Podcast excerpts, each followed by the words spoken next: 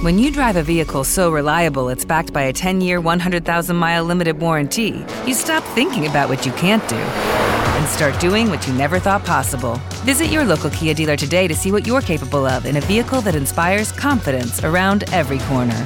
Kia, movement that inspires. Call 800 333 4KIA for details. Always drive safely. Limited inventory available. Warranties include 10 year 100,000 mile powertrain and 5 year 60,000 mile basic. Warranties are limited. See retailer for details. Star Wars 7 by 7 episode 1408. Today we talk about episode 9 in pre-production right now and we also debunk a bunch of stuff about episode 9. Bunch of chewy. I'm Amy Ratcliffe with Lattes with Leia, and you're listening to Star Wars 7 by 7 the only daily Star Wars podcast.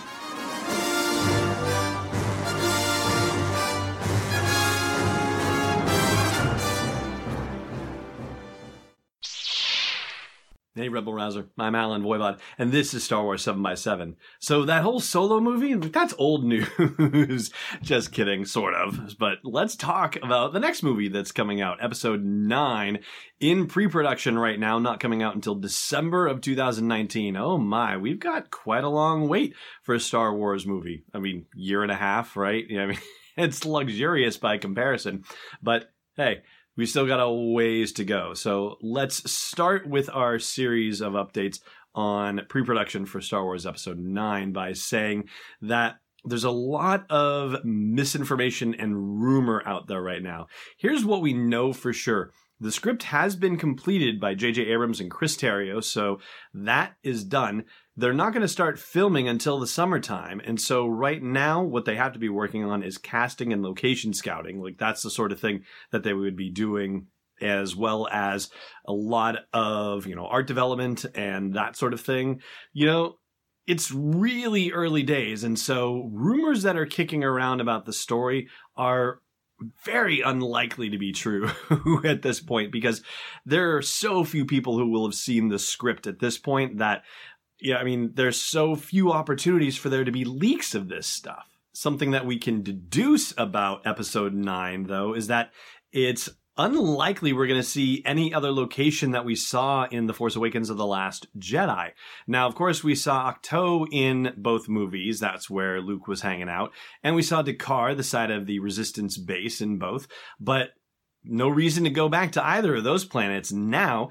And as far as what we saw in The Last Jedi, well, Canto Bight, I don't really see them going back there. And Crait, well, you know, that base has been trashed, so no reason for them to go there as well. I guess you could consider Jakku, maybe Rey having some sort of homecoming, and I guess there would be some interesting parallel there between that series of movies, the sequel series of movies, and the original trilogy, since Luke went back to Tatooine in Return of the Jedi. So, I know if they send Rey back to Jakku for any reason, everybody's going to be up in arms going, ah, it's like Return of the Jedi, freaking out. But, you know, it would make sense for a story if she has to go back there for some reason. Uh, you know, what the story is, who knows? But you could easily see, just based on her journey, where there would have to be an easily determined reason why she would have to go. It would seem to be an easy enough thing to invent as a storytelling device. As far as uh, Takodana, well, you know, if they get Maz Kanata involved, I guess there's reason enough to go back to see her.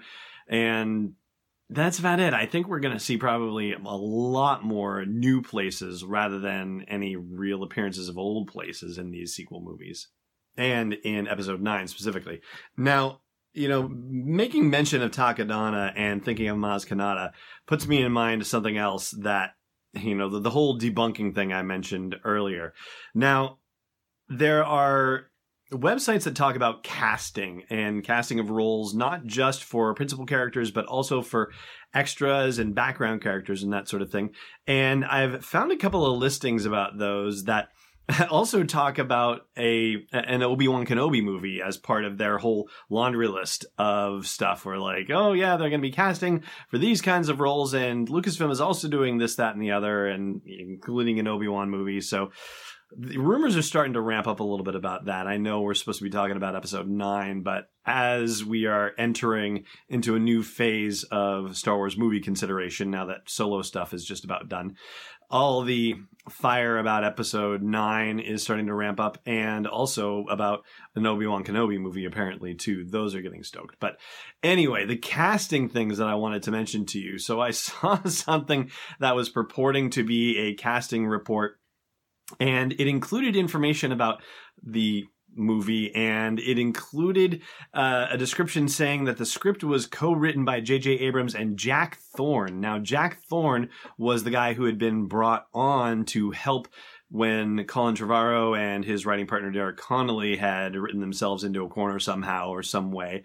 And all three of them are gone now. So I don't know why it says JJ and Jack Thorne. That seems really interesting, unless there's some, you know, JJ and Chris Terrio based on a story by Chris Thorne and Colin Trevorrow or something like that. We don't know anything about that stuff yet. But the fact that it has this erroneous information on there really just makes you wonder how much stock you can put in casting call things like this. I remember when The Force Awakens came out and I was doing all the episodes about the run up to that. I had been looking at those and thinking, wow, this is really cool. And the more that I looked at them, I thought, you know what? This just seems like weird casting clickbait. Like if you were an actor hoping to get cast in a movie, that this is like the equivalent of clickbait for your profession. Ultimately, it's going to be a couple of months before we really learn anything about episode nine. And that's going to be like right around the time when principal photography begins. So we'll probably learn more about the cast. We'll probably learn more about an external location or two where shooting might be taking place. And that'll be enough to fire our imaginations. But for now, things are a lot quieter than the internet would have you believe. Let's put it that way. Oh, and there is one other thing that we know for certain, and it's one of the best bits of news along with one of the worst bits of news. And that would be the fact that John Williams is committed to writing the music for episode 9, but that it may likely be his final Star Wars project. And, ugh, yeah, let's, you know what? We've got another year and a half to consider that. So let's not even go there right now. As far as news sources you can trust, well, you know, there was a blog post that I did and an episode that I did in 2017 talking about media outlets that I trusted in the run up to The Last Jedi. And it's something that I had been refining over the course of doing the podcast and, you know, looking at the run up to The Force Awakens and to Rogue One. And so far, I don't really see much in the way of changes on there. I mean, there may be occasional hits that don't show up on that list and, you know, we'll flag those here and there. But as far as generally reliable sources, then, you know, we'll revisit that list and make sure that it's up to date. The thing that's percolating is actually going to be the subject of tomorrow's episode. Nerdist usually isn't a source of breaking Star Wars news, even though they've got Amy Ratcliffe as an associate editor there now. So really, like, they should have the opportunity to do something like that.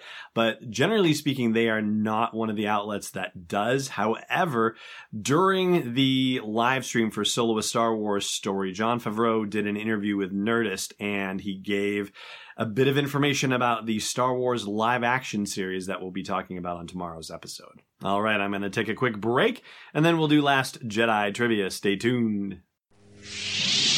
Hey, Rebel Rouser. May the 4th is Star Wars Day, and it's also the date of our 1400th episode. So, to celebrate, all during the month of May, you can get the unofficial Star Wars The Force Awakens trivia book for just $7.77. That's whether you pay in dollars, pounds, or euros, just 777 at sw7x7.com slash TFA for the US version of Amazon, or just search for the unofficial Force Awakens trivia book on any European version of Amazon. Welcome back. All right, last time I asked you who the actor is who plays Lieutenant Connix and what is remarkable about this person, and it is Billie Lourd, and she is, of course, Carrie Fisher's daughter. Today's question for you How many Star Destroyers show up at D'Qar? I'm not counting the Siege Dreadnought. How many Star Destroyers show up to attack the base on D'Qar at the beginning of The Last Jedi? That is going to do it for the podcast today. Thank you so much for listening, as always, and may the Force be with you wherever in the world you may be. Thanks for listening to another episode of Star Wars 7x7. And hey, before you take on Count Dooku all by yourself, Check out SW7x7.com for show notes, links, photos, videos, and more. And we'll be able to do even more with the show for you with your support at patreon.com slash SW7x7. It's not a crazy spinning alien of unknown origin, it's Destiny Unleashed. This podcast is not endorsed or sponsored yet by Lucasfilm Limited, Disney, or 20th Century Fox, and is intended for entertainment and information purposes only. Star Wars, the Star Wars logo, all names and pictures of Star Wars characters, vehicles, and any other Star Wars related items are registered trademarks and or copyrights of Lucasfilm Limited or their respective trademark and copyright holders. May the force be with them. All original content is copyright 2018 Star Wars 7 by 7 We hope you love it.